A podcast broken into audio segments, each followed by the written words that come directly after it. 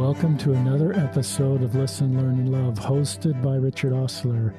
My guests on today's podcast are my friends Jeff and Camille McConnell. Welcome to the podcast, you two. Thank you. Thanks.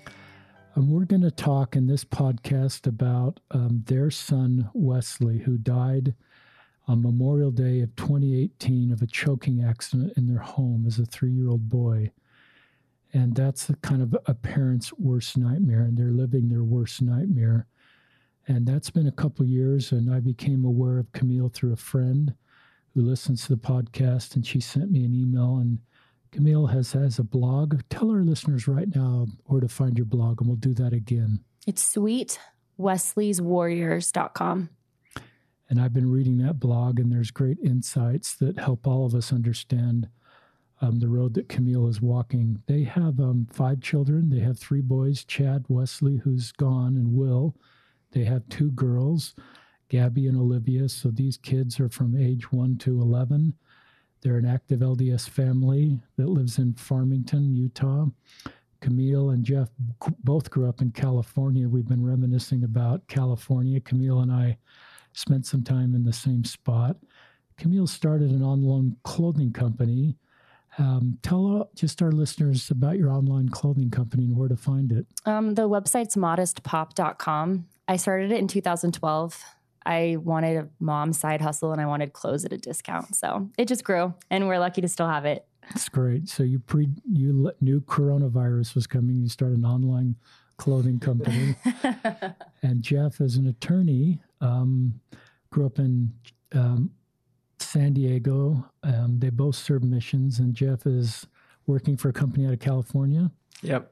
So you've been remote um, working pre-coronavirus. I have pretty much my whole career. So so not a lot changed, at least with your work. Nope. Um, anyway, that we offered a prayer before we started, and we just pray that this podcast will be helpful. There may be some of you that have lost a child and are living this, what I'm going to call a parent's worst nightmare.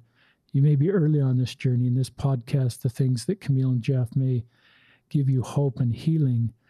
And it will be helpful for people like me that haven't lost a child, um, but at times have, have had people close to me lose a child and have not always known the best thing to say or the things not to say, as I have a desire to lift their burden and mourn with them and comfort them.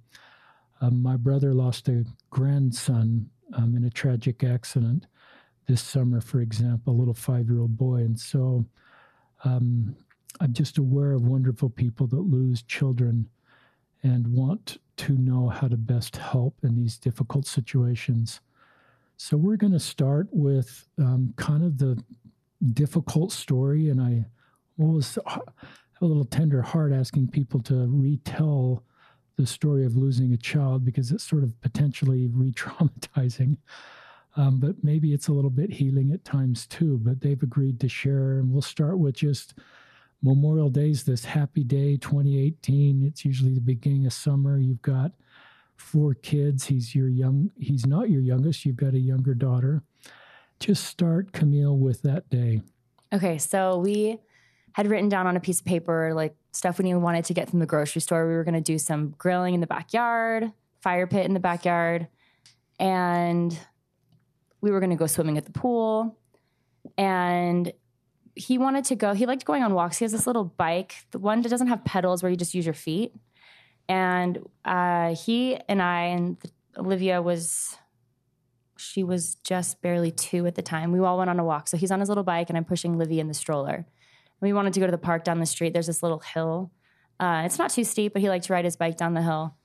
And after playing at the park for a minute, we went up there and he wanted to go down the hill. So he he took his little bike up there and I sat in the shade with Livy and I actually filmed it. I put it on Facebook Live because it was just he was so joyous and so happy.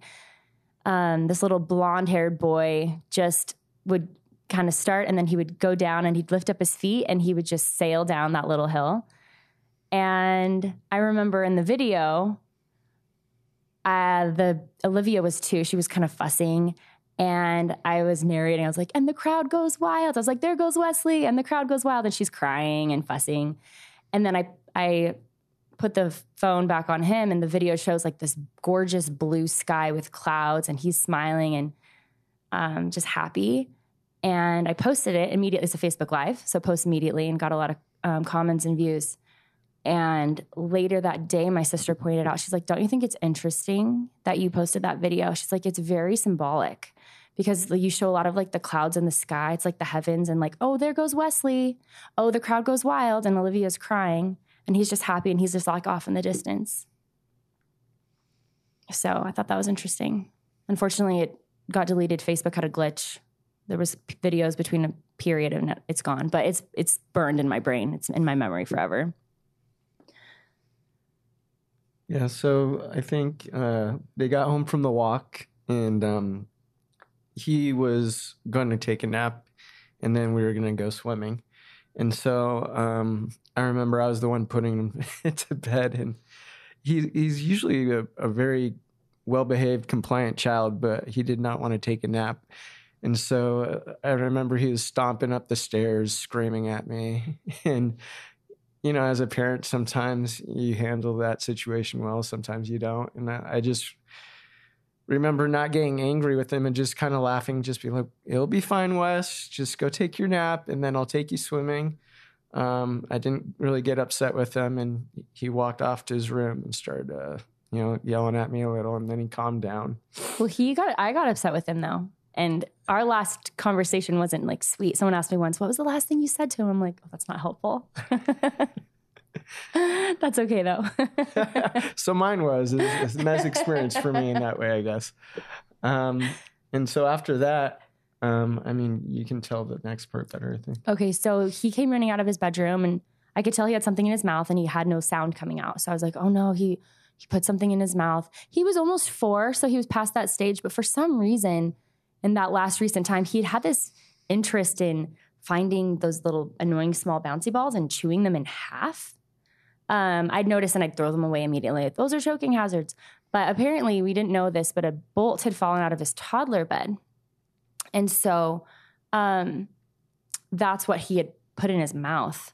And he ran out. And as a mom with other kids, I was experienced with children doing stuff and scaring you. And I've had kids choke on food for a minute. And I just thought he would spit it right out, or he would maybe even throw it up because it seemed like it was stuck in there. And it didn't come out right away and I called for Jeff to come up to see if he like had a better because I was starting to panic and he didn't have luck and so I called 911 right away. And we had a a police officer patrolling the neighborhood and he was at our house within 30 45 seconds. It was just amazing that he happened to be there. And we um, the paramedics were on their way so you could hear the sirens. And they got there within I mean Wesley was still breathing because the par- the police officer holding him was saying he's still breathing, his breathing is light and then a second later, he said, okay, he just stopped breathing and he documented it on his watch, like oh, what time it was.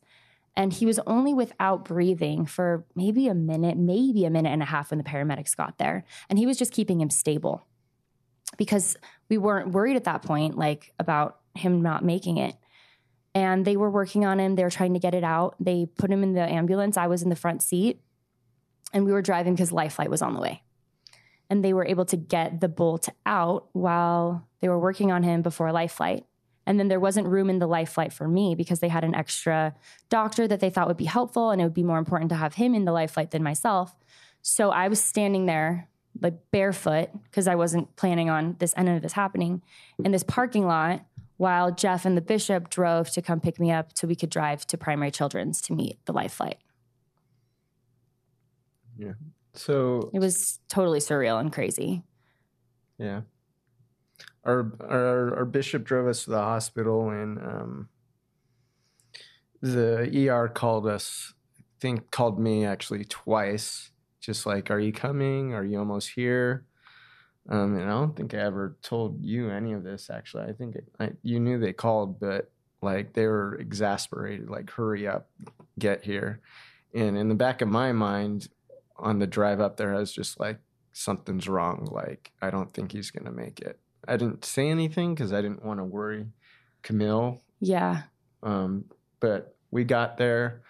Um, as soon as we got there, they pulled us into a room and you know basically told us that um, Your son has suffered an unrecoverable accident. I'm so sorry. Those were her exact words. Yeah. Um, they had been doing CPR on him since we had driven up there. So as, as soon as they told us, uh, they pulled us into to the room um, where we could see him. And uh, uh, once we got there, they they stopped doing CPR and uh, called time of death. So they were basically uh, doing that till we got to the hospital so we could see him. Wow. And that that's kind of the experience. On behalf of our listeners, a lot they're in tears right now. We're just so grateful for you sharing it. that just awful day, that beautiful day with that Facebook Live video, and that awful where you are right now in the ER, realizing he didn't make it. Tell our listeners. I want to go back a little bit. Were there any any feelings ahead of time that this might be Wesley's journey to leave Earth life at age three? I had some specific experiences. Um, we were talking before, basically about six months before this happened. Uh, I was driving home from the temple, I think, with Camille, and I just had a thought like Wesley's to pass away. And first, I was like, well, that's silly. I mean, it's just kind of a worried parent thought. And after I had that thought, I was like, well, God, if you do that, I'm going to be seriously pissed off. you know, just putting my take in on it in case, you know, something strange actually were to happen. Um, and then I had the same experience uh, maybe a month or two before. Uh, we were driving home from the temple again, and the thought popped into my head Wesley's going to die. And I was like, okay, that's twice now. Um, I'm starting to feel a little more concerned. So I just brought it up to Camille this time. I feel like she's the, the spiritually strong one in our relationship in certain ways, anyways. Um, I was like, Have you ever had this experience or this thought? And, you know, she just kind of brushed it off like strange, worried parent. But you didn't tell me that both were coming home from the temple. I would have been a little more concerned if that was the case. Well, we were driving home from the temple. I didn't tell her about the first one. Yeah. Um, so that's true. Yeah. but you know, so we just kind of brushed it off. I forgot about it. Um, and it was really helpful after the fact though, because, you know, obviously when a child passes away, you get anger's part of the, the, the grief you go through. And I was, um, I was the main parent trying to save Wesley. So, so how it happened is, uh, when I went up, I was I was trying to get the bull out, and uh, Camille kind of ran off to try and find an EMT neighbor. I was like a chicken with her head cut off. I didn't know what I was doing. So I was upstairs I in think our. you did a great job to call 911 Yeah. so quickly, Yeah. especially when you sort of had training and had some experience as a mom. I That's one of the things I think I really admire you doing because at that point it wasn't a life or death situation. No.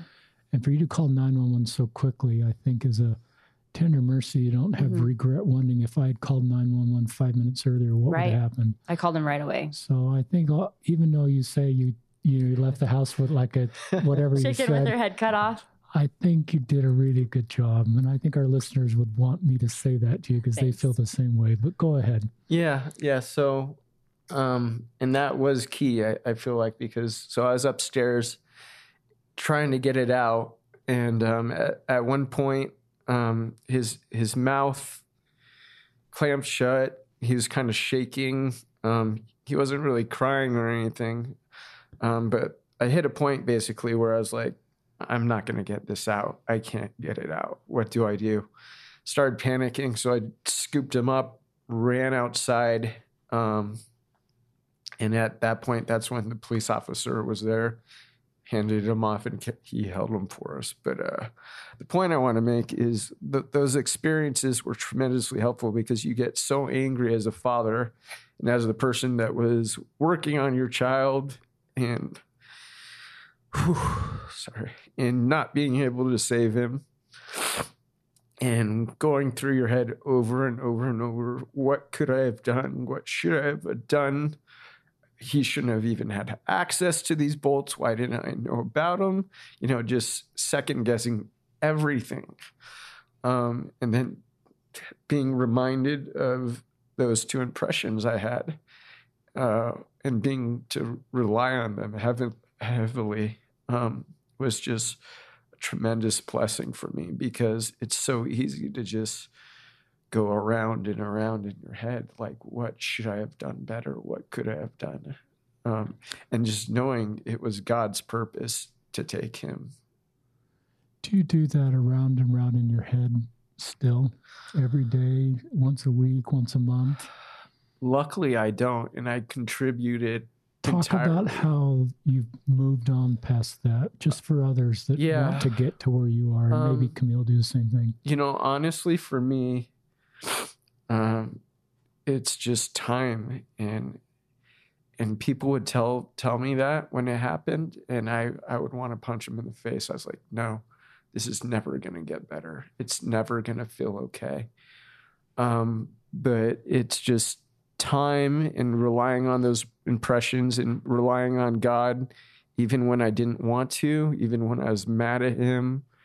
There's a time where I didn't want to go to church. I just felt sick to my stomach every time I was in the church building. It just felt, Well, that's where we had his funeral too. yeah, it just felt empty for a while. And that had nothing to do with God, just had had to do with me and where I was at and where I was feeling. You feel numb for so long, but slowly as as you rely on God, um, time helps to heal. And like obviously, you know, it's still raw if you ever talk it or talk about it or bring it up, but it does it does get easier. Um, but it's a tricky process. Also, my mom, I remember we were in the hospital after after he had passed, and we just spent a few hours there. She called me and she said, You know, I haven't told anybody this, but back in Thanksgiving, this last Thanksgiving, they were, my parents were thinking about paying for the family to do fo- family photos together. And they found this, this place in Salt Lake that will take a photo of each individual family and put them together so it looks like it's the same photo. You know what I'm talking about?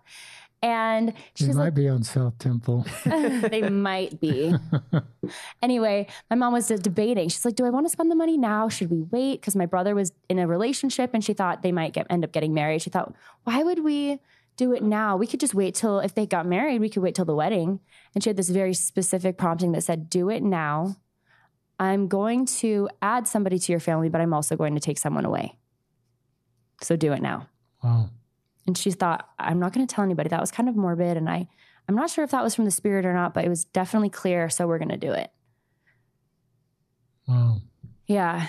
So that her telling me that was helpful. Also when we were sitting at his funeral it hadn't started yet and it felt of course like so surreal. The spirit told me this date has been in the calendar for a long time. This is the date for his funeral.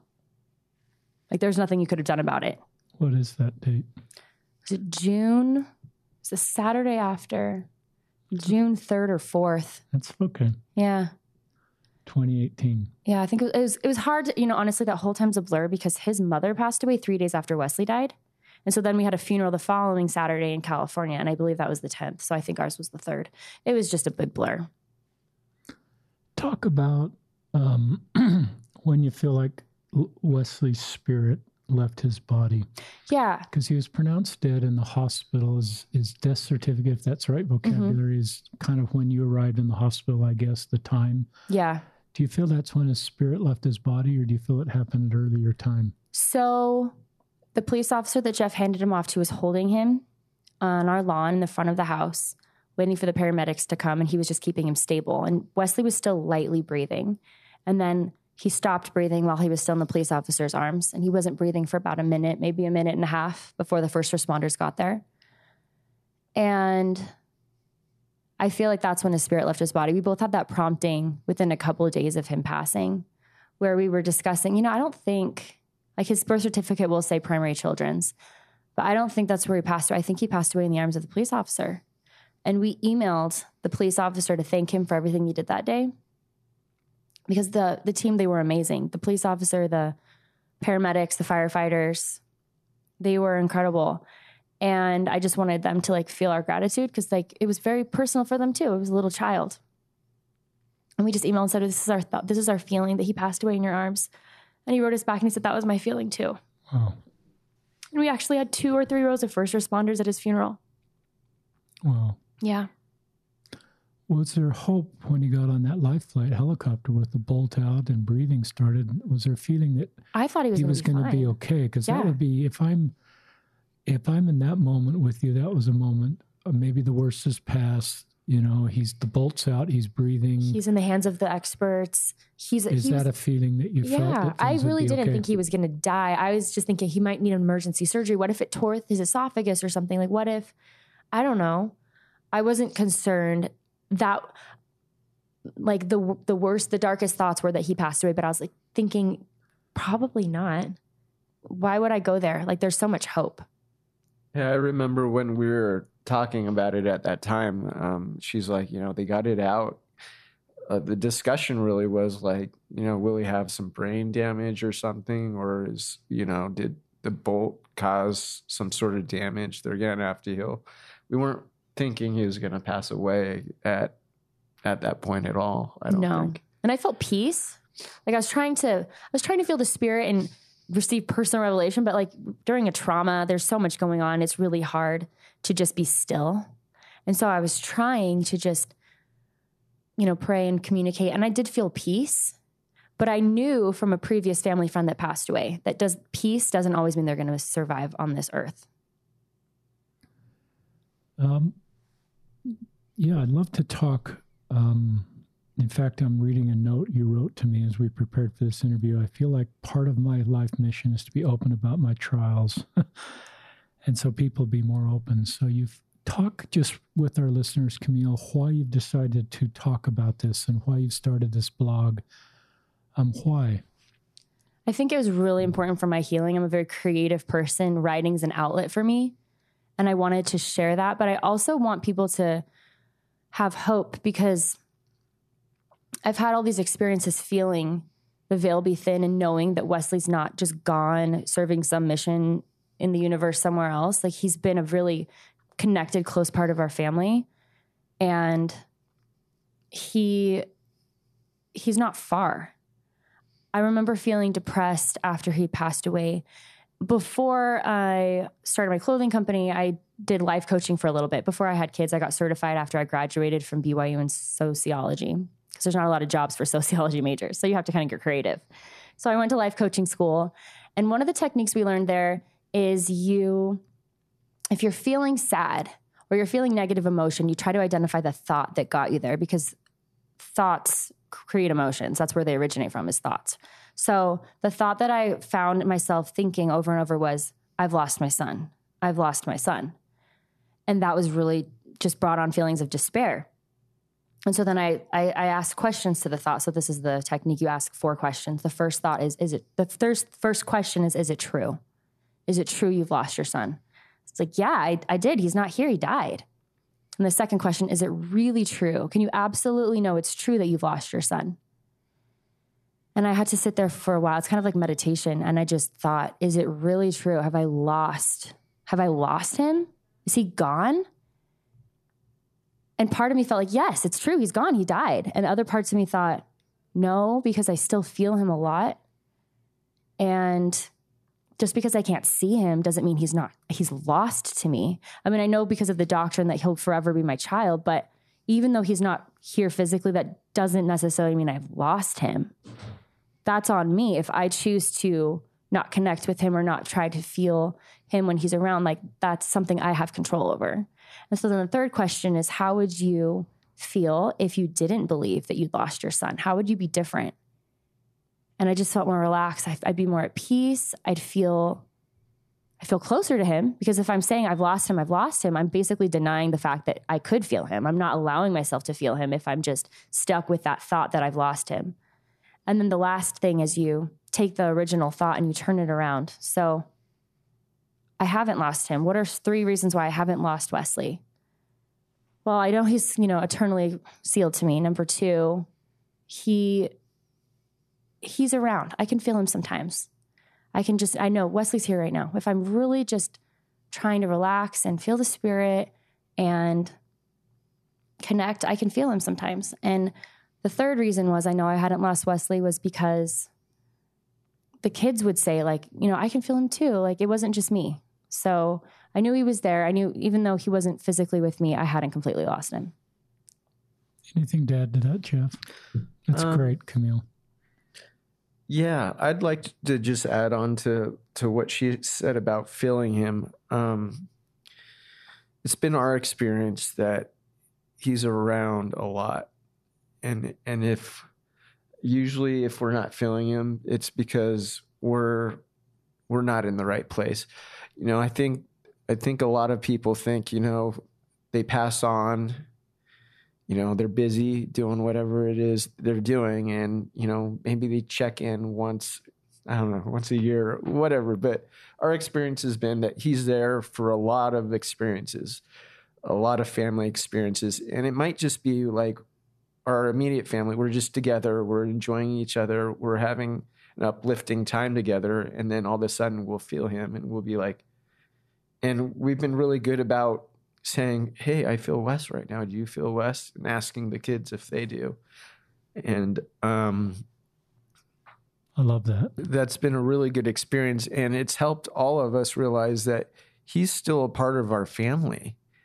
And and by that I mean like he's around. He's in our home a lot, and and I think you'll get different experiences with with people who have lost a, a loved one, whether they feel that or not. And I don't. It's my personal opinion that it's it's not because that person's not around. It's just that maybe they maybe they don't have the gift of feeling them as strongly as others or I think they are always around there if if we are open and able to feel them. And sometimes for you, it's not a feeling. Sometimes it's cognitive. It's a thought. Wesley's here. And then you think, oh, is Wesley here? And then that's when you maybe feel it. Yeah, and that's how how my spiritual experiences generally are for me. It, it's cognitive, and I'm like, and then I think about it, and I try and feel, and and that's when I know. And she feels him differently. but- yeah, I sometimes it's a thought for me too. Well, because when he originally, when he first passed away, I was feeling him close to me, almost like he was like protecting me, feeling bad for me not wanting to leave me. And then maybe a month or two later, I wasn't feeling him as often. And I was starting to worry is he going away? And I, we have a, a close family friend now. She was Wesley's preschool teacher and they got really close. And she spoke at his funeral actually. And his his entire funeral is on the blog. You can listen to it. Um, there's audio clips for everything. But she she has a friend and neighbor who's an artist. Her name's Jean Keaton, and she does a lot of art for it's people that have passed away, their loved ones. She sketches them. She has this gift for capturing their actual personality. When she, you look at the picture, that's Wesley. She she got it, and she can capture his light and his sweetness and just this love that um, that comes from that picture. And she had an experience. It's on her website, but she was doing a picture of a child who had passed away, and she remembered a conversation she had with a mother of a different child that she had drawn. And this mother said, "You know." I gear up for those days where I know I'm going to be the saddest, the birthdays, the holidays, where I know I'm going to miss that child. And those are the hardest days. But it's also the times when they randomly come into my thoughts that it really affects me. You know, when I get upset, those are really hard because they just come out of nowhere. And she had this prompting while she was paint or drawing, um, whereas if that child came to her and said, "Tell my mom those times when she thinks about me and she breaks into tears. That's when I'm there. She can talk to me." so Cool. I realized just because I'm not feeling him, maybe it's because I'm not paying attention to these thoughts that are coming into my mind. And I, I wasn't. I'd be folding laundry and I'd think about him, like just randomly. I'd, he'd be in my mind, and then I keep folding laundry. But then I realized, you know, he could be there. So when I had that thought pop in with Wesley, I think, Wesley, are you here? And then I can start to feel him. You just have to explore it a little bit. I love these stories. Talk about anger. Just talk about the grief cycles you've gone through Um, I've learned, and I've learned to honor people that get angry at God hmm because that seems to be part of pain is a primary emotion and anger is a secondary emotion that gets directed at people in a pretty logical way and i've sort of Mhm. learned that anger at god is okay Yeah. and maybe a period of after a period of time agency fully kicks in and you need to get beyond that but i've learned that if we sort of don't honor anger and pain it makes it harder for people to go through the grieving process so just share with our listeners the grieving process or whatever you want to share about that Yeah. Initially, it's shock, anger, disbelief. And I think we did a good job with each other. We would we were really open. We had some friends that lost a son from SIDS the year before, and they gave us some really good advice. They said, "Don't blame each other. Don't play the what if game, and and just be open with each other." And so we would talk with each other about, you know, I'm feeling angry at God. You know, I am too. Why would He do this? Why did He take our son? Because as a parent, biologically, you're wired to want to protect your kids. And so when your kid is, it feels like they're ripped away from you. It's like, God, why would you wire me this way to make me hurt so bad? But that's life. We're mortals. You know, we can't experience things the way, like, for example, I was so torn up about the way he passed away. I knew that Wesley's death wasn't pretty, it was traumatic. You know, he was choking. I was worried about was he in pain? And um, I prayed, I specific, specifically said, Heavenly Father, I need to know what he experienced that day because my experience was awful, but I need to know what it was from his point of view. What did he go through? It was beautiful. It was nothing like my experience. His experience was was light and my experience was dark. I mean, there were lots of tender mercies, but to be honest, it was my experience was very difficult and his was beautiful going to heaven, you know? So I was able to experience that and feel that for a glimpse. And that really helped me know that he wasn't suffering. Um, I'm reading a book, my great uncle, ironically, his name's Wesley as well. He wrote a book called Where Do We Go From Here? And um, in his, he was prompted, he was speaking at a, as a stake president of friend's granddaughter's funeral, and she died, uh, I believe it was at a car crash that was fiery and he prompt, felt prompted to say that sh- her spirit left her body the instant before the crash. And I just know that his experience wasn't painful, it wasn't awful, it wasn't dark. Um, I mean, and logically, I would think that he's a child. Heavenly Father who loves children doesn't want to make them suffer, but still, you're going to be stuck with those thoughts and feelings and questions. And so, I did feel anger towards God, and it's natural. And I realized that it's okay to feel that. You have to let it pass through you. It's like any emotion. If you feel disappointment or sa- sadness and you try to block it and say i shouldn't be feeling this way and try to edit what's going on you're never going to get past it so if you just let yourself feel it and sometimes it's going to make you break down and sob and that's okay you just let it happen because you trust that it's not going to always be there it's like ocean waves it's never going to be the same the tide comes in and out you know it's you just have to let it be and the anger i felt towards god and sometimes i still feel like on his birthday I was like, why? I just wish we were actually celebrating with him. You know, It's his birthday? June 23rd. Okay. So he just had his birthday. And you feel that. I remember we went to a family camp after he died, and there was a slideshow at the end, and there was this picture of these two brothers, a brown haired boy and a blonde haired boy, and they were laying in the grass together. And the pictures were going by like every three seconds. And so for a second, I'm like, that's Wesley and Chad. It looked just like them. And then I felt angry, like God took Wesley away. He can't be here with us. Um, I remember after we he passed, we went on a family road trip, and we were running around in these splash pads in Washington, and I was thinking about it after we got home, and I was thinking, yeah, that was so much fun. Wesley and Olivia were running around in the splash pad, and I thought, no, Wesley wasn't there because he had already passed away. But it was weird because it's like I visually could see him kind of in my memory running around with Olivia. And then I had a strong prompting that he actually was there and that he would be there for many, most of our family events like that.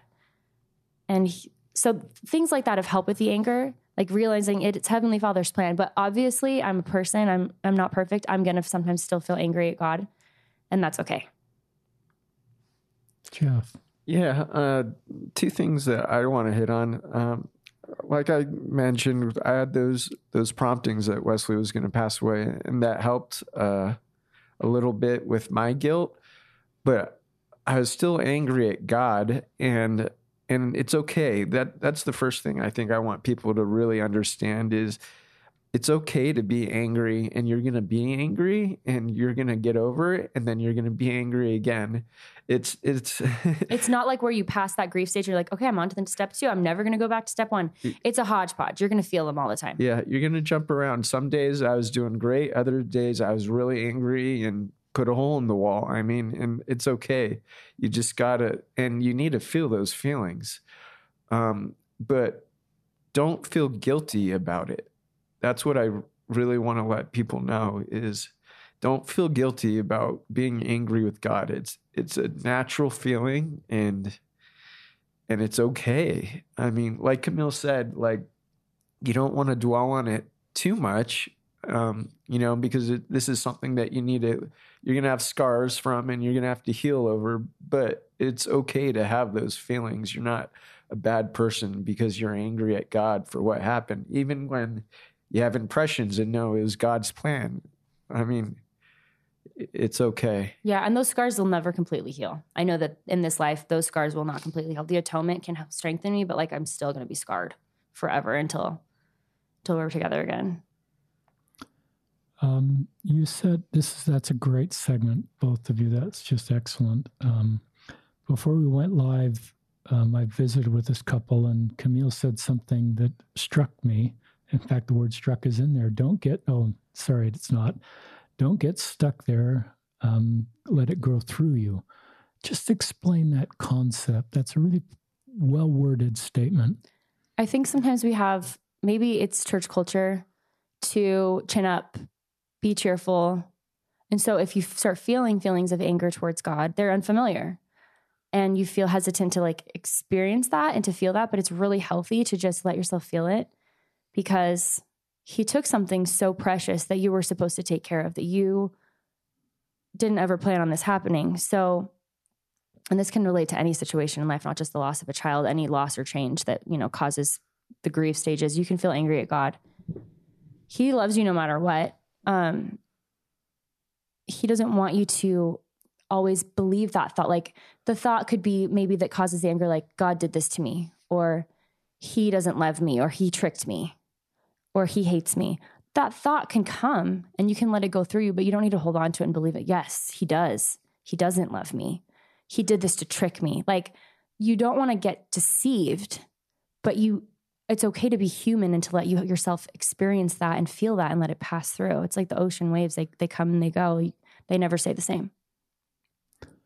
That's good. I love that. I just I love the permission you're giving people to feel these feelings but the thought of don't let it get stuck there just had developed the ability to not stew on it overly. I'm not yeah. using as good as words as you're using, and just being able to move through it. And, you have some really good skills that you both picked up along the way to be able to do this. I don't think I'd be able to handle this as well if I hadn't dealt with some mental health issues when I was in my early adulthood, teenage. Um, I would catch myself feeling down over and over again. Why am I feeling so sad? So I was able to identify this is a thought. That what's the thought that's putting me in this mood? You know, what's the thought? Am I believing something that's not true? So I think sometimes it's easy to get stuck when you're believing thoughts like God tricked me. He promised me something that I don't have. Um, I even remember I was at a funeral for my friend's son and I remember just kind of taking a break and walking the cemetery by myself and thinking I could never go through with what she just did. It was about a year before Wesley died. I could never do this. I couldn't, I would, it would break me. And I prayed, Heavenly Father, please don't ever let this happen to me. I couldn't handle it. And I remember, I don't know where it came from, but I had this thought that's like, it will never happen to you. And I was like, ah, oh, I feel so much better. And then it happened. And I, I remembered that and I thought, Heavenly Father, I don't even know if that that wasn't the spirit. That was just a thought that came into my mind. And instead of thinking he tricked me, I because because I had so many experiences that confirmed that Wesley was supposed to die, I just thought, you know, sometimes, sometimes things happen, and you think that you've got it all figured out, and then you don't, and then you th- it's easy to think God tricked me, and that you just have to you just have to kind of work with it. it did did God trick me? Like what's true? Should I like listen to this one fleeting thought I had that one time, or should I listen to all of these spiritual experiences that confirmed over and over this was my plan for Wesley and that peace that came? What am I gonna what am I gonna hold on to? Um, Jeff, you said church was hard for you for a period of time, and maybe both of you felt that way. Just tell our listeners, because obviously you believe in the church and you believe in God, and this isn't rebellion or, or desire to separate yourself from the body of Christ, but help our listeners just understand why church I can't, just was hard for you and how you worked through that. Yeah. Um, you know, you feel empty for a long time, like something's missing because something is missing. And um, I think part of it was social. I, I just didn't want to see anyone. I didn't want to talk to anyone. Um, I didn't want them to tell me they were sorry for me. Um, I just wanted to stay away. So, so part of it was social like that. I just didn't want to be around people. Um, and and the other part, like I was, I was angry with God. I was like, I was mad with Him, and so I was like, well, I'm mad with you. Like, I don't want to do things like go to church. Like, I know that's what you, it sounds childish almost. Uh, but I'm like, I don't want to go to church. I know that's what I'm supposed to do. I'm, I'm supposed to, you know, keep my chin up, go to church, be strong, feel like, you know, everything's going to be okay. And I was like, everything's not going to be okay. This isn't okay. And, and I was, I was mad and I was like, I don't, um, I don't know how long it's going to be before I go to church and f- feel comfortable there. And and and to be clear, like our our ward in our neighborhood in general was amazing. Was absolutely phenomenal. I I honestly don't know that we would have gone through this whole situation as well as we did with without their support.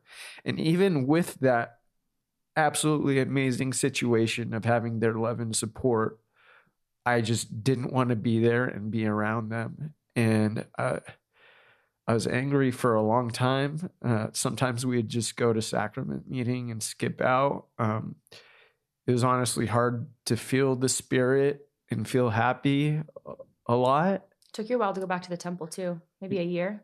Yeah, it took me a lot longer than Camille, um, and part of that was my my anger. I think I you can tell me if this isn't true, Camille, but I feel like I had a lot more anger than she did, or at least for a longer period of time. You also had more trauma too, though. Yeah. And so, yeah. And part of that was I didn't want to go to the temple, um, which is silly because, you know, you would think that that would be like one of the best places that I could feel Wesley and be close to him and close to Heavenly Father. But I was seriously ticked off. I was angry. I was so angry. And I just, I didn't know if I was going to keep going to church. I didn't really want to. I, I with the way that I felt, and um, just as I healed and over time, I, I eventually felt more comfortable there. And uh, like I said, everyone there was great, um, welcoming and loving and understanding. Uh, but even when I was going back to church, I didn't want to go to the temple again. Was obstinance or something. But I uh, think you knew it would be very emotional too, or maybe you feel vulnerable. That's probably avoiding that. That's an accurate statement. I think I knew it'd be emotional and it'd be difficult, and I just didn't want to deal with it. Yeah, because we went. So his mom passed away the week after, or sorry, three days after Wesley died, and the week after his funeral, we went to California for Jeff's mom's funeral, and I don't think you were feeling very well. Like like you had kind of a stomach bug, maybe because I went to the temple with Jeff's dad and sisters. You didn't come. Um, you weren't feeling well. Anyway, he didn't wasn't able to come. We did sealings, and it was extremely emotionally raw for me. I mean, my son had passed away a week and a half before. My face was red and puffy and like ugly crying face in the temple. And I like couldn't hide it. It was just I just couldn't stop crying when we were doing the sealings, And um it was a special experience though because I had a song come to my mind when we were sitting there doing the sealings, and I wrote a song based on an experience we'd had around his death in the hospital. Actually, the um, we had a tender mercy with Jeff's family with the ER nurse who took care of Wesley's body after we left. She was on shift and she was amazing. Like they were amazing. I, I couldn't do their job. I couldn't do it, but she she was really sweet. And then Jeff, you got an Instagram message or something from a friend you grew up with from your ward? Yeah. And she said, I think my friend was the one who was the nurse that day. Um, without breaking HIPAA, like she, her friend made a post on Instagram about how she, it was a hard day at the hospital and she had her kids come during her break to be with her because it was really hard. And then she saw that, and then she reached out to her friend and said, "My my my friend's son passed away at Primary Children's. Is that what you're talking about?" And they were able to connect the dots. And she just said, "You know, my my friend wants to send her love to you again, the nurse." And so I messaged the nurse on Instagram and I said, "Thank you so much for everything you did for us. I couldn't do what you do." And she wrote back and she said, she said, You are so strong. I've never seen anyone let the angels carry them the way you did. And so in the temple, I wrote a song called Let the Angels Carry You. And it was inspired by what she said. And that song's on your blog. Yeah, it's on the blog. It's on iTunes too, but you can listen to it for free on the blog. um, I admire you being so open, Jeff, with just how you felt. And your good wife, I sense making space for you to feel the way you felt and not, and you're, you're both grieving the same horrible experience, but it's a little different. And you're, and church and the temple is a little different for you than it is for Camille. And if I had been, let's just role play, if I'd been your priesthood leader, your buddy, and you open up to me about I don't feel like going to church and I don't feel like going to temple, what's how what should I say to you in that situation if I'm your buddy, your priesthood leader? Um, just to just to help others that want to know the right thing to say to someone who kind of vulnerably opens up with those kind of feelings. That's uh that's a hard situation. Um, I honestly don't know what I would say to someone. you know, having experienced it myself, um, I definitely know that pushing them is the wrong move. I would have I would have lashed out at anyone that tried to push me towards towards that before I felt personally ready. But then but then at the same time Camille would gently nudge me. And you know, I think it's better honestly coming from from my wife, my spouse, than coming from a priesthood person. So I think honestly, just listening. I think just being willing to sit there and listen and not judge how they're feeling and being supportive is the best thing you can do because honestly it it has to be that person's decision to be willing to go back and and try try that again. That's a good. Were you opening up to many people and about how you felt about church and the temple? You were with Camille, I assume, but was that something you're keeping pretty private? Yeah, I kept it really private, even from Camille for a long time. Um, I, I think she knew, you know, but I wouldn't really talk about it openly with her for a while. Um, and honestly, I wasn't completely self aware about the situation either. I, I just knew I didn't want to go and I didn't want to be there. Um, so I was very private about it. And that's okay. Yeah. Um, I just think there's people that get in that spot, and it's not because they're not worthy of the temple or they're rebelling against God. It's just sort of potentially re traumatizing, or it's just you're your heart has got these spears through it with Wesley being gone. And sometimes environments or situations remind you of that, or it just so I don't think that's a sign of weakness or lack of faith. Um, because there's nothing, there's no rebellion in you um, that I sense or desire to turn away from God. It's just pain related and wanting to sort of self protect yourself from more pain and emotional trauma. And yeah. so I think I just honor your journey there and admire you sort of working through that and both of you working through that.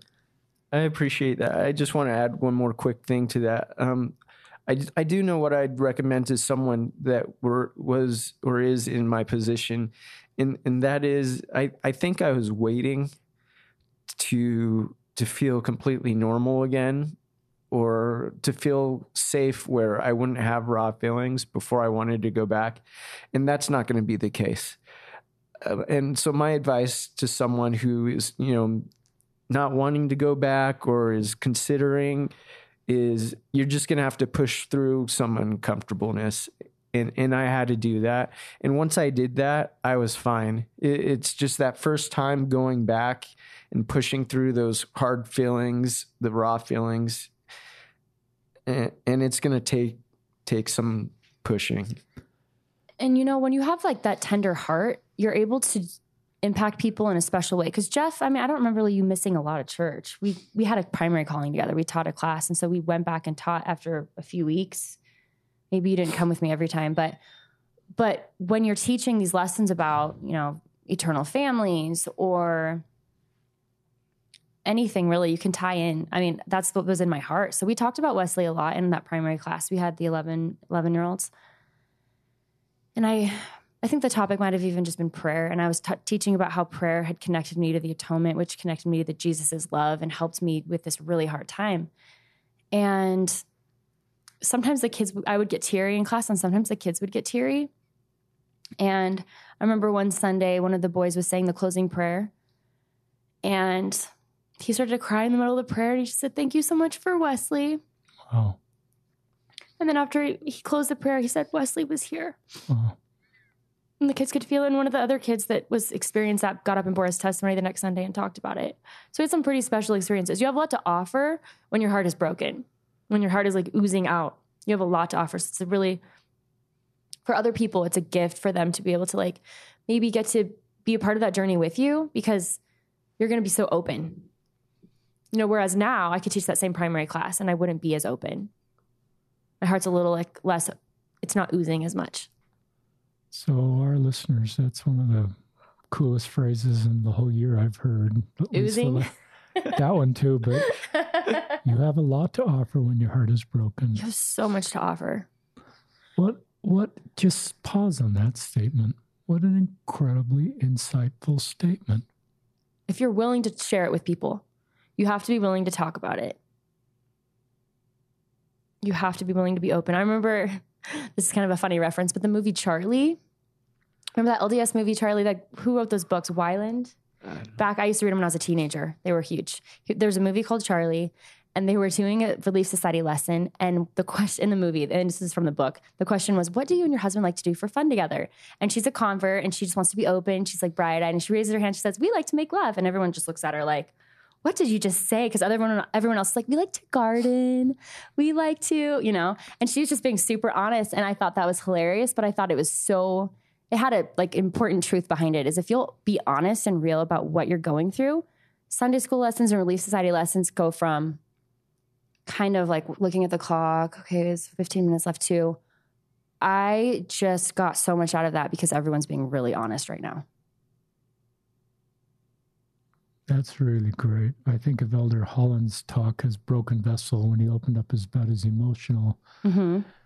I can't remember the vocabulary he used, but he was vulnerable. He was open. We got an insight in this great leader that is real and human and goes through dark days and dark periods of time. And my love for him only increased. Mm-hmm. And if he walked in the house, which he never will, but if he did, I just know somebody that I would feel comfortable because he's real and human. Mm-hmm. And if I needed to open up to him because he's been vulnerable, then I would feel safe doing that versus the culture we sometimes have at church. I sometimes get a little cynical and say Sunday school turns into the best answer club and the 10% that always kind of have the best Yeah. answers shine and the 90% of us that either don't have the best answers or have real vulnerable things going in our life we'd like to share are sort of muted and it Mhm. doesn't become you can't always have that kind of experience you do need to talk about good answers and good yeah. doctrinally sound questions. But that is a really powerful insight you just shared. And it's really powerful because I think there's a lot of listeners, including me, and that at times have broken hearts. And then we think that we're not, we can't help other people, we can't serve, we have nothing to offer because of our difficult roads. But it's really then, perhaps, just like you said, that's when we can do the most good for other people. Oh yeah, it's uh, it's so true. I have a friend, the ones whose son passed away before ours. He's really into hot air ballooning, and we I got to go down to St. George and go up in the hot air balloon with him. It was really cool. He's a pilot, and he texted me after because I said, "Thank you, that was amazing. Thanks for doing that. Like that was really cool." he says, You know, it makes me feel closer to my son Brody when I go up there. And he says, I do it for him. I love to see the joy and the, the happiness it gives people. Like, what a pure offering. Talk about platitudes. In an earlier podcast, maybe a year and a half ago, um, Dr. Huntsman, a religion professor at BYU, um, helped me understand the word platitude in a way I've never understood it before. I've heard that word my whole life, but it, I sort of define it as something that I say I'm just somebody that's grieving that kind of keeps me emotionally safe. I don't have to sort of fully understand the difficulty of the road. So I'll say something kind of trite mm-hmm. um, that dismisses your pain um, mm-hmm. and maybe just kind of keeps me emotionally safe in that in that process. Talk about perhaps culturally some platitudes that were told to you during this time that didn't really resonate or weren't really helpful. So just so we can do better. Well, so the most common one is, well, we're so grateful for the plan of salvation. You know, you can see your son again someday. And I mean, of course, that's that's nice to hear, but in the moment, once your son passes away, you don't want to see your son in 70 years when I kick the bucket. You know, I want to see, I want to have a ongoing relationship with him now. And so I remember a very well-intentioned relative said that to me, like at the viewing. Just said, Aren't you so grateful that you'll get to see him again someday? And I thought, I looked at her straight in the eyes and I said, Yes, I'm very grateful, but you know what? That's not enough for me. I want to feel him now. I want to have a relationship with him now. I don't want to just wait and put it off. I want to continue being close to him now and feeling close to him and figuring out how that can be possible because it's totally a new road for me other ones that come to mind? I'm trying to think. Um, I think most of the, the stupid things were said to you. and, you know, our friend that had the had ch- children pass away actually warned us. Um, she's like, you know, people are going to be well meaning, but they're going to say some stupid things to you, and you just need to smile and say thank you. Yeah, I've had a few. Somebody said, what, was the last thing that you said to him before he died? Like, like it was a Hallmark movie that we were going to tie up with a bow. Like, I love you, son. You know, that wasn't my last words to him. My last words to him was go to bed. And I wasn't happy. I had lost my patience. And honestly, I actually struggled with that a lot because he wanted to come out of his room. He said, Mom, if I'm really good, can I just not take a nap today? And I said, No, Wesley, you need to go take a nap. That was the last thing I said. And it was sharp. Said, okay. And I, I've beaten myself. What if I had just let him out? What if he hadn't taken a nap? Like he wouldn't have died.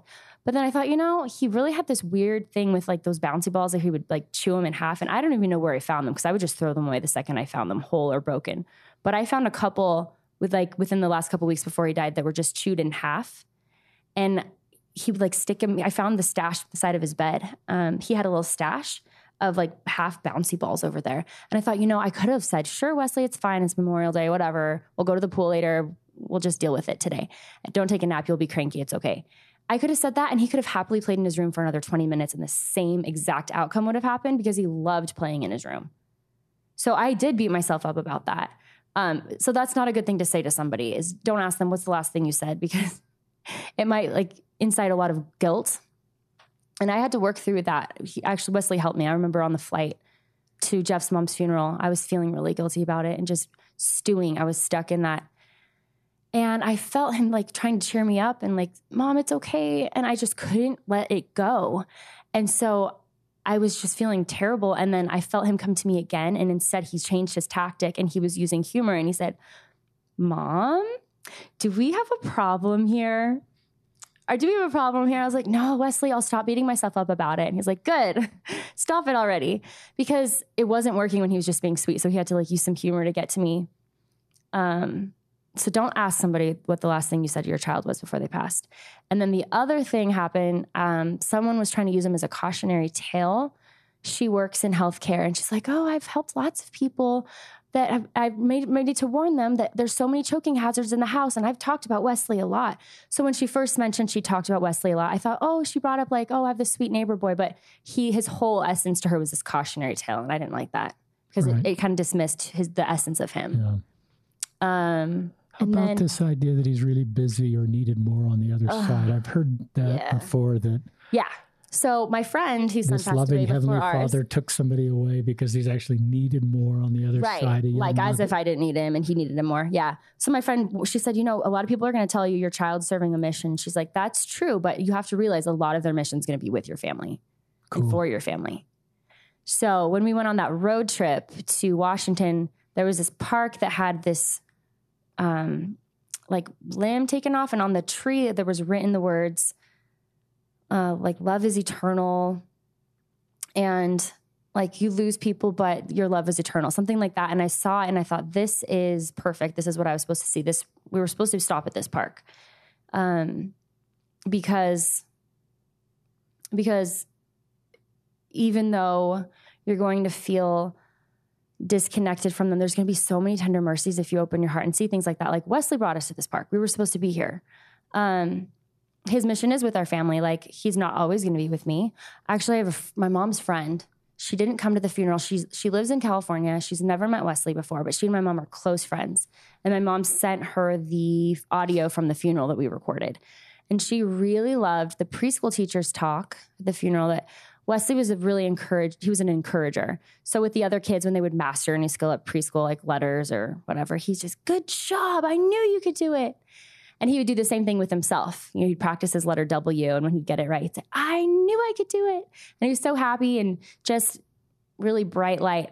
And she had a she had a review at work, and she was r- nervous about her review. Is my mom's friend, and she would think in her mind, Wesley, I'm gonna like. She's like, I, and then she's like, I'm gonna do it. I'm gonna be brave. And then after her review, it went really well. She thought to herself, Wesley, I did it. And then she called my mom afterwards. She said, because she's a convert to the church and she's new to religion and spiritual things. And she called my mom. She says, Annette, is it possible or even normal that after I thought something like that, that I could hear him, like a little voice saying something back? Can spirits talk back to you? And my mom said, Yeah, like not everybody has that gift. I don't necessarily, but it's a possibility. She says, Because after that review, I thought to myself, I thought, Wesley, I did it. And I heard a sweet little voice say back to me, I knew you could. It's cool. Yeah. So she she texted me yesterday. She's like, and we always talk. I was like, "How have you felt, Wesley?" And she's like, "Yeah, he's really encouraging, and every time I need him, he's there." Like she has this that gift. It's amazing. I love this visual that is different than sometimes I hear that instead of being busy on a mission and there's all this work to do in heaven and they're too busy to be with their family, Yeah. that isn't our doctrine, but sometimes we say that. Right. Culturally. That you are saying his mission is still to be with our family. Right. And I think his mission is to be with people he loved on earth. And- That's a quote from that. I was reading it. Um, he, I think it was Joseph F. Smith, and he his mission is to be with our family and to be with people that he um, like friends maybe that he loved. Because I've had friends reach out and say, you know, we our kids talk about Wesley all the time. You know, we still talk about Wesley. We still think about Wesley.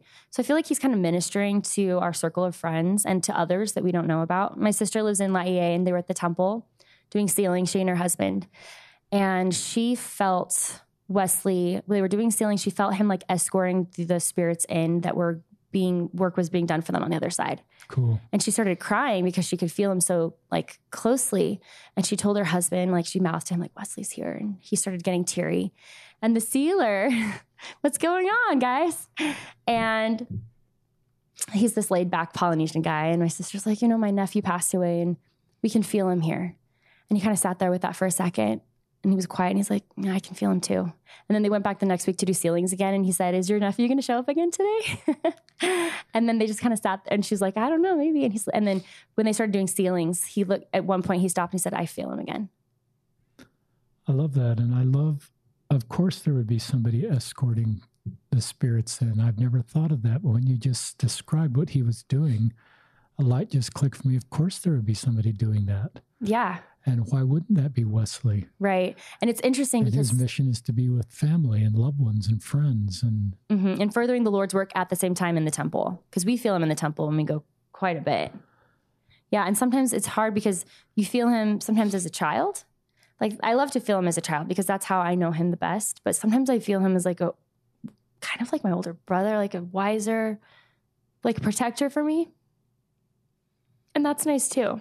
But sometimes I feel him more that way. And I remember on his death anniversary this last year, I was driving. It was a little bit before his death anniversary. I was driving home from the cemetery. I just put some flowers in, and I thought, I had the thought, I've lost my little boy, and I felt the spirit or him come to me. And I felt it was. It's interesting. People like, what is it like to feel somebody? It's kind of like feeling the Holy Ghost. It's like the Holy Ghost allows you to feel. It's like the conduit that allows me to feel Him. So it doesn't compete with the Holy Ghost. It's it's just kind of the same channel in a way, but it's it's him. And it was the thought was, no, you haven't lost me. And I thought, but but I feel you so much as an older, you know, like like you've advanced and matured. I don't know this part of you as well. But it's just I get to experience both. And I think sometimes he shows up the way I'm more comfortable with him. So sometimes he I experience him as like his young, happy little three year old self, and sometimes he's like a mentor, kind of. That's really cool. I love that you're not defining your relationship with Wesley by the last thing. I think when somebody dies suddenly, I think we sometimes define our relationship by that last interaction. Last interaction, and I love the way that you're not you're defining your relationship with Wesley by the totality of that relationship and how yeah. that's the right thing to do. Right. Well, I mean, because that would have painted the whole thing black. And I've noticed that I don't feel him. Just same thing as the Holy Ghost. I can't feel the Holy Ghost, and I can't feel Wesley when I'm when my heart is dark or when I'm angry or scared. It's that's like noise. I call it on the blog like it gets noisy. When there's all that noise, I can't feel him, and I can't feel the peace that comes from the Holy Ghost. So I've had to learn and work on that. Um, like allowing myself to, you know, acknowledge like that really sucks that that's the last thing I said to him. But he's not worried about it. He's not hung up on it. He's got lots of other things to do and he's not, it's not a problem for him. So why am I letting it be a problem for me? It's kind of the same thing as like, what pain did he go through? That's another stupid thing someone said to me after he died is, I hope he didn't feel a lot of pain. It's like, how is that helpful? Why would you say that to me? Well, whether he felt pain or not, he's not feeling any pain right now. And he's not thinking about how much pain did I feel before I died? He's living in heaven. So reading my uncle's book was was really comforting. He had that prompting to tell his, you know, that family that your daughter's spirit left her body the instant before the accident because you know logically we think heavenly father wouldn't want these children to go through pain but sometimes as mortals we get stuck in that and we we stew in that and that's not going to help us feel that peace and that's not going to help us feel them. So i've tried to try to work through like this is natural to feel these feelings of anger or worry but how long am i going to allow myself to feel them before i like ask for help from heavenly father so that i can break past that barrier and be in that happy peaceful place where i can feel the spirit and feel him share with our listeners that have lost a child how you, when you hear a story of another child that survived a choking mm-hmm. accident, and so maybe it's a parent that's lost a child lots of different ways, but then they hear stories of child a child with the same situation their child had that survived. Mm-hmm. I would guess most children that choke at some level survive. Mm-hmm. I don't know that for sure. Uh, maybe not at the extent that Wesley got to with his airway being blocked and not breathing, but how do you navigate this part of your journey that he didn't, you know, just to help others sort of this loving God could have allowed Les Wesley to live, and he does allow other young children to live that choke. Right. I mean, because you know, choking is one of the top three causes of death mm-hmm. of young children. Drowning is up there too. But I've heard some amazing stories. I mean, honestly, considering how long he was without air, I think it's strange that he passed away, you know, yeah. like looking at it from a scientific point of view. Um, Jeff's um, dad is engaged to a woman whose nephew was 10 minutes floating in water and he's perfectly fine. And you hear stories about that pretty regularly, honestly. Like they choked on a lima bean and she wasn't breathing for nine minutes or stuff like that. And um, I just chalk it up to, well, I'm really happy for that family because their child was supposed to live and they get to keep that child. Like that's amazing. But we weren't supposed to keep Wesley. So I'm not, I can't argue with reality, you know, reality or God. I can't argue with that. If I argue with that, I'm just beating myself up. Like, that's his mission. And sometimes I hate that word. It's kind of trite, but that's what he's supposed to be doing. I have to share the love a little bit. I have to share Wesley with more people now. Was that my choice? No. If I was given the choice right now, keep him and that never happened or let him be without like be a light, I'd still let him be a light, even though it kills me to say it. Like I'm not gonna argue. It just hurts me and it keeps me from feeling him. Great answer, Jeff. Um, I, I like how she talks about him being a light and helping people. Honestly, like he's able to help so many more people now than he was as a three year old. And yeah, you, you see these people and and honestly, it's like relief when you hear those stories. You're like, yes, we're, we're happy for them. We're so grateful for those families. They they still have their child. I mean, um, we wouldn't wish this on our our like worst enemy. We no. don't want anyone to go through this. And and you can't play the what if game because that's what it really leads back to. You know, what if? Why? Why this happened to us? And it's just it did. It happened. Yeah, that's yeah. that's reality. I like how you say you can't fight reality. reality is what it is. And so when you see these other families, I guess our advice would be just just be happy and loving and grateful for them. And I think that's generally the reaction that people will have because honestly, you, you don't want this to happen to anyone, right? Um, so just it's just a love in your heart that they get to raise their child now and ours is I hate that whole mission thing, but yeah, he not necessarily on a mission, but he's out helping people. That's how I like to think about it. And um, you know, we have experiences where he's nearby, and then all of a sudden he's gone, and we're like, yeah, okay, he, he's got to do something right now. But he really is on a mission, quote unquote, to to help our family, and I think that's one of his primary purposes. Talk about did because some children live when they choke and yours didn't did you then think well god doesn't love me or i've done something wrong or i wasn't good enough or i sinned at age 17 and this is payback for those that that one sin when i was 17 did you go down that road at all you know we laugh but that's a serious question um, and i don't feel like i really did um, I didn't feel like it was a punishment, and I, um, maybe that's because of the relationship I I had with God currently. I don't know, but I don't think it's wrong to to have those thoughts and and wonder that. Um, but I I didn't go down that road at all. No, but to be clear, the adversary will put those thoughts in your mind you know and the more you the weaker you are especially the more vulnerable he'll find those cracks and put those in there more forcefully. But of course as as a human you know natural man you're going to feel things or think things like or thoughts will be put into your mind. Like maybe this is your fault or you know god doesn't love you. And you have the decision to be able to like acknowledge okay this is the thought. Is this something i'm going to like am i going to go down that road? Or am i just going to say no that's not i'm not going to believe that because it's damaging. It's really damaging. And i didn't ever feel hung up on that like god's punishing me. But i have felt like gosh heavenly father's putting a lot on me. You know like sometimes i feel like my life has been we should never compare ourselves but my life has been harder than other people's like most people don't go through this and i've also had other trials in my life that were pretty heavy especially as a young person like, why have I dealt with so much? I can't answer those questions and I can't answer why it seems like other people's burdens may seem lighter. How much do I know? But um, I feel like I had this prompting after he died. It came I feel like it came from him. It's just that, you know, he's got his mission on the other side and I've got my mission here. Like in a way, we can kind of be like mission companions. Like we're we're fighting for the same cause.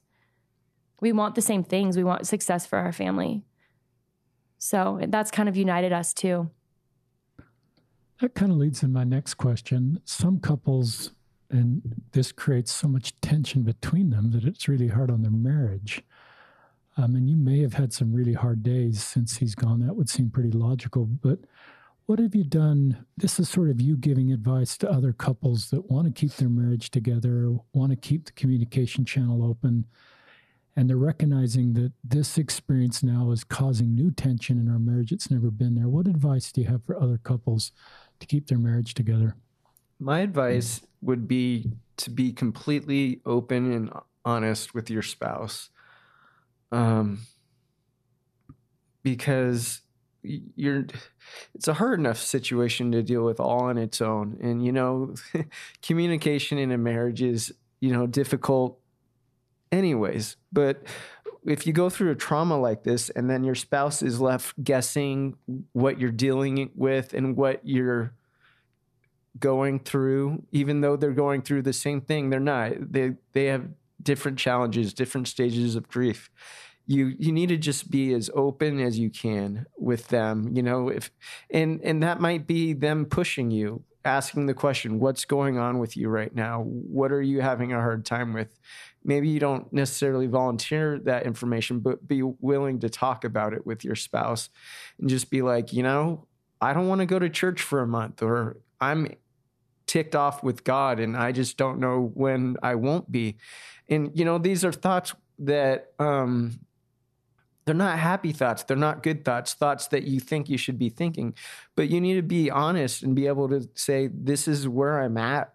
This is how I'm thinking. Because that's the first step before to to being able to help each other and and by help each other i mean maybe just being supportive like i'm sorry you're dealing with this it, this is so hard i i might be having similar feelings and i can share that with my spouse it's not necessarily being able to identify a problem and fix it because you're not going to be able to it, it's just being able to connect honestly. I think it's that connection and keeping that connection with your spouse because once you close yourself off, it's going to create other problems in your marriage.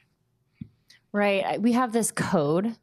We used it a lot more bef- when he had just recently passed, but um, our good friends gave us advice. The ones that lost their son said, You're not going to grieve exactly the same way. Like Jeff's not going to feel the exact same way you do on the exact same day at the exact same time. So you have to honor that and give the other person that space because because otherwise you're going to get frustrated. And so we had this code, it's 23.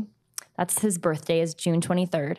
And so when one of us needed to just check out or we were upset and we just needed some space or like their reaction was strange, we couldn't tell what was going on. We would just say 23 and the other person would say, "Okay, got it." I'm having a 23 moment. Like sometime one time it happened at church during a talk, Jeff walked out. And I was like, that was kind of weird. I walked out and I said, Are you doing okay? He's like 23. And I was like, okay, cool. And I just left him alone because he needed to be alone for a minute. He didn't need me to like talk him through it. He just needed space. So we still do that, especially around his birthday or the death anniversary, like 23. Yeah. I love that. And it doesn't mean you don't, you're not talking as a couple. It just means that at times the best thing to do is just let one member of the marriage process something alone for a period of time. Right. And then you'll be able to come together and talk about what that code 23 was. Right. And sort of process it together, but giving each other space at times and processing right. grief differently. That's very, very helpful. And we do. We do come together. It's kind of like the pattern is we give each other space and then we talk about it later. And I think sometimes people are hesitant to be totally open with their spouse because they don't want to expose them to, they want to protect them maybe from what they're thinking and feeling, but that's that's not the truth. You got to just be open and just let it all out there because they're going to feel closer to you and often feel the same thing. Um, I'd like you to talk directly to couples that are just brand new to this road. Um, I don't know what time frame that is, but it's just happened. It's really raw, and they're listening right now. Let each of you take a moment and just talk to couples. You're going to be in the twilight zone for a while. You're going to feel like you're in a fog and it's not going to feel real. You're going to wake up every day and have to like kind of remind yourself what happened. And that's that's normal. And you're going to be feeling maybe peace and anger at the same time and it's confusing because the six grief stages it's not a checklist. You can it's a hodgepodge. And so just give yourself patience and space no matter where you're at. I mean, you could feel you could feel normal for a second and feel guilty that you feel normal. And then 30 seconds later, you're feeling a huge wave of grief. Those waves are really inconsistent. You never know when to expect them.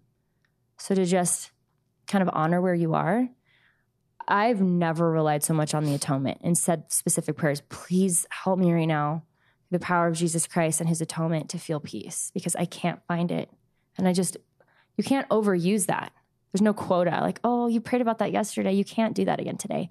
Just rely really heavily on that and on the Savior like a child, like needing to hold their parent's hand across the street. Just let the Savior hold your hand. Don't feel embarrassed about all these feelings you're feeling. Just just let it be. Um, it's gonna hurt for a long time, and, and that's okay. I held on to my anger for a long, long time because I, I felt in a sense that once I let go of it, I would be dishonoring his memory somehow. I'd be letting go of him and I didn't want to let go. And so I think I grabbed on to anger and the pain to a certain extent because I wanted the pain to go away, but I didn't because I didn't want to start forgetting. That was one of my biggest fears was, you know, because Wesley was young. He was, he was three years old, almost four. He, we didn't have him for a very long time. And, you know, and we're relatively young. And so uh, one of the things I was worried about was losing him, losing his memory, forgetting about him. And so I'd hold on to the anger and pain. It's okay to let go.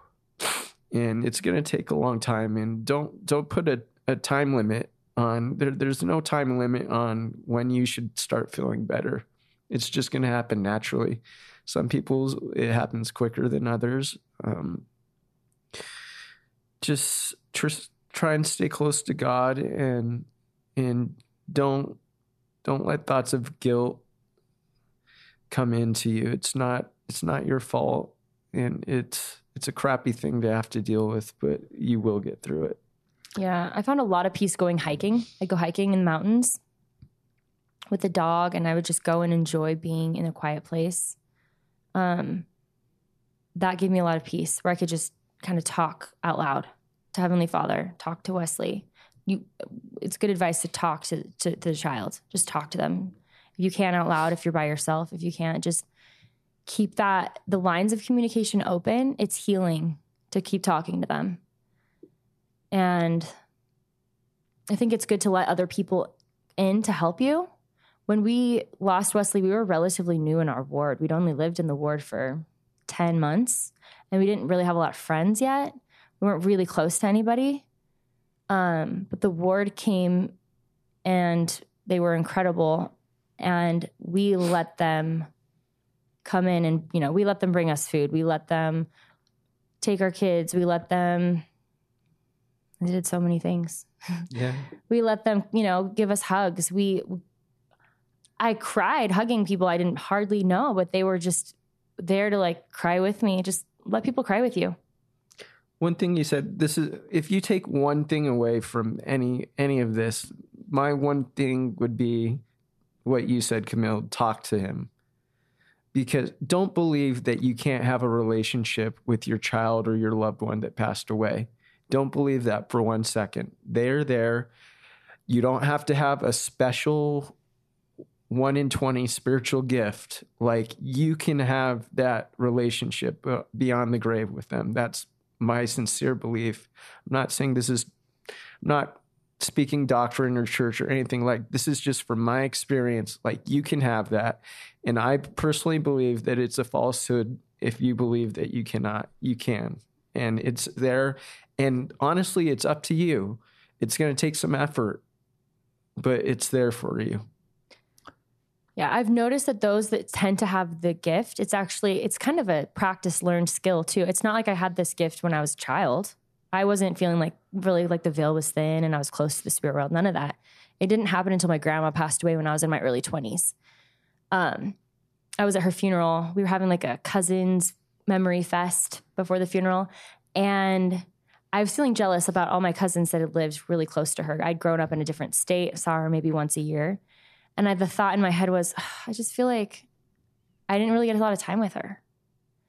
And I felt her come to me and say, But now you do. I can be with you anytime. And that was really comforting. That was also really startling. Like, is it possible that my grandma can talk to me? Kind of like the Holy Ghost talks to me. It felt just the same, but it was her. I could feel like her and her personality in it.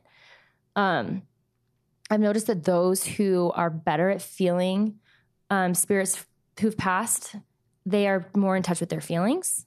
They're better at um, processing feelings and identifying how they're feeling. People that tend to be more blocked and not as like um, fluent in the language of feelings maybe don't recognize you know? And that's not to say that you can't, because I've talked to my mom about it a lot, and she'd say, you know, I haven't had any experiences with Wesley. And I remember praying to Heavenly Father and even talking to Wesley, praying, saying, Grandma needs to be able to feel you. Can you just go to her in a dream or something? Like, please, something. And um, now she, for her, it's more of a thought, like Wesley's here. And then she'll ask, like this is, is Wesley here, and she'll feel it at that point, or the thought will come stronger. So it's not going to be the same. It's like the Holy Ghost he talks to us in different ways to different people, but it's something that can be a skill. It's not just a gift. I believe it's a skill. Like there's a quote from Brigham Young that we live far beneath our privileges. I think this is a privilege that maybe is overlooked a bit, but when you have someone pass away that you long to be close to, it's it's an opportunity to to learn something new. And as a spiritually constipated person, sometimes, um, what a great phrase! like it's something you can learn. So don't think like, oh, you know, I'm the typical closed off person, so I'm just not going to have those experiences. That's bullcrap. That's that's you giving up. Like you can have them. If I can have them, you can have them. and yeah, and if you feel stuck in anger, like, well, I can't have those feelings because I'm feeling stuck in the anger phase. That's the perfect time to just melt your heart out and cry to Heavenly Father, help me. I'm stuck in this phase. Or even if you're angry with Heavenly Father, please help me not be angry with you. Like I'm stuck. Just be really open and honest because those broken hearts, they they're and when they're ready to be healed, it's amazing. Yeah.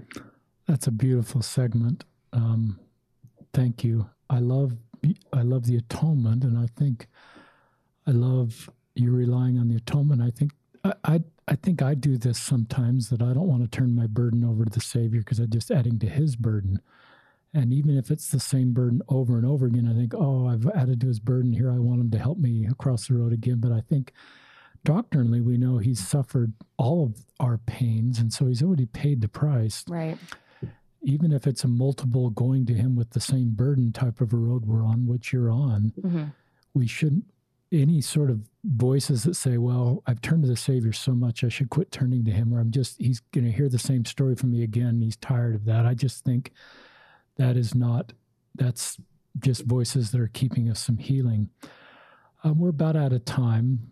Um, I want to talk about Will, mm-hmm. um, your youngest son, mm-hmm. your youngest child who was born after um, Wesley died, and talk about how he's a separate person. He's not a replacement for mm-hmm. Wesley, and just talk and just to introduce Will to us and how, and just that narrative.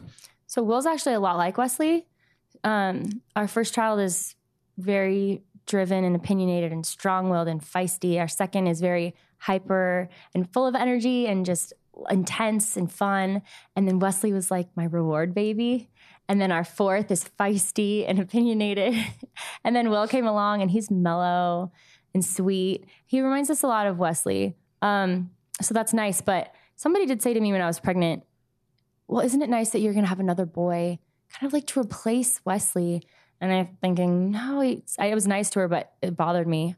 And like, how could he replace someone else that's totally separate? Um, and I actually really, really struggled with this when I was pregnant because it was another boy. And I was just like having thoughts like, what, like, what if I wish that he was Wesley? Like, is that I'm gonna feel guilty because I'm gonna wish that he's not him, that he's someone else? Or am I gonna feel like he replaces Wesley? Is this gonna change my relationship with Wesley? So I was like you know, and when you're pregnant, you got the hormones anyway. And I was, I was kind of a mess about it. And I called my friend to talk to her about it. She had had the similar situation where she lost a son and then she got pregnant with another one. And she's like, he's not going to replace Wesley. He's going to be a different spirit and you're going to love him and he's going to help you heal because you're going to have this baby to hold when you're missing Wesley. And he's just going to help you. And I really feel like they're actually really connected you know, I believe babies, the veil is thin for them, especially when they're newborns. Like you watch them looking up at the sky, tracking something that you can't see. And when they start smiling, I'm like, what are you smiling at? But if I wish I could see all the things that he could see, but I know that they're close. And it's kind of special that they have that.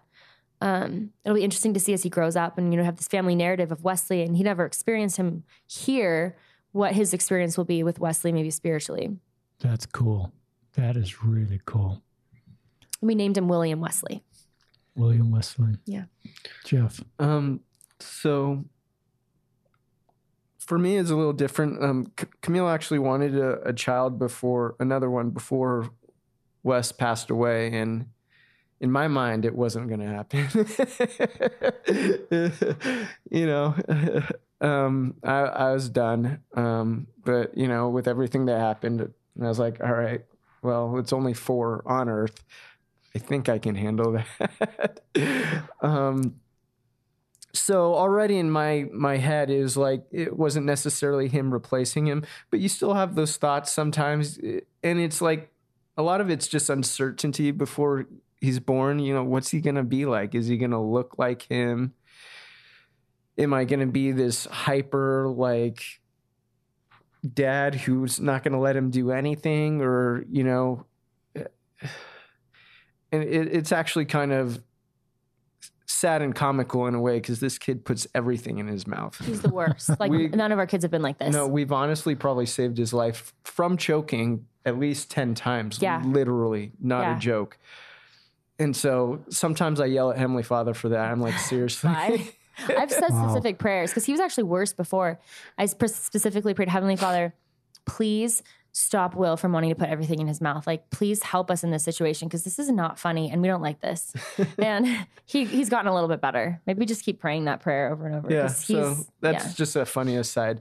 But um, I mean, it honestly, as soon as the, I think it's more a worry before the child comes. Once they come, you're like, you have this love in your heart for them that they're this separate being. They're they're not going to fill the hole that was left by Wesley, but they don't need to either. You're going to love them just like you do your other children.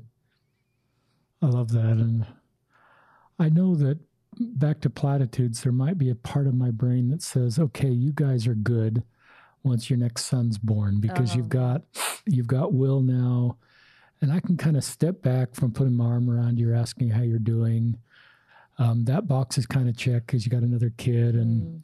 Um, I recognize that that would, and if I'm your ministering brother or your friend or your priesthood leader, I'm recognizing that would be a fallacy. That this is, this doesn't change the fact that Wesley's gone right. and doesn't fill that hole. Um, it, it is wonderful to have another child, and so I just recognize that does is back to the platitudes that that is not, you know, everything's not all good now. And if I'm your friend, I continue need to hear how you're doing and listen to your story. I think it's hard as members of the church. We want to mourn with those that mourn and comfort those that stand in need of comfort. So then we have to open our hearts and our hearts start to hurt. And so we really felt that like on the ward level is everyone was hurting with us. And then I'm the same way. I've had other seen other tragedies in other people's lives and your heart just you're you're just dying for them. But there comes a time when you have to kind of close that because you can't keep your heart open. It's true. You can't like carry all of their pain with them. True. the savior can do that but we can't. And so there comes a point where we can't keep that rawness open for other people. And so maybe it is someone's tendency to say oh they had another son. Check that box. Let's tie a pretty bow on that. Like they're good. But i don't feel like we've gotten that attitude from anybody. Good. i feel like everyone kind of understands like this is so cool you had another baby but wesley's still not here and that's hard. Perfect. Um, any final thoughts you'd like to share, um, Camille and then Jeff, or Jeff and then Camille? You can decide the order. I just think be patient with yourself. Like, you know, we've shared some beautiful experiences, but there was a lot of pain and misery and heartache that has accompanied them. It's like tr- it's like a hike. Most of the hike is not fun. It hurts. You're not seeing anything pretty like from a viewpoint. And then you get to this vista and you're overlooking something incredible. This journey is like a hike. Most of the time it sucks and it beats you up. There's a lot of beauty in that too, but a lot of it just hurts. It's just going to hurt. It's you can't you can't get rid of that. It's going to hurt and it's going to be really hard. And um, so just really enjoy those Vista moments when you get them and hold on to them because that's what gets me through. My parting advice would be to, I mean, it's just, it's hard and I'm sorry. I think mostly that, that and focus on loving and being loved. I think that's going to be the key to getting through it. Allowing your yourself to be open and to be loved by others and served by others. Let them help you and look for opportunities where you can help and love others because that helps to bring the spirit into your life more and bring you closer to your Savior and honestly closer to any loved one that you might have lost. It'll help uh, strengthen that connection. Thank you. On behalf of all of our listeners, um, Camille and Jeff, thank you for being on the podcast. This has helped me personally, and I know it's helped our listeners. And thank you so much. And this is Richard Ostler signing off on another episode of Listen, Learn, and Love.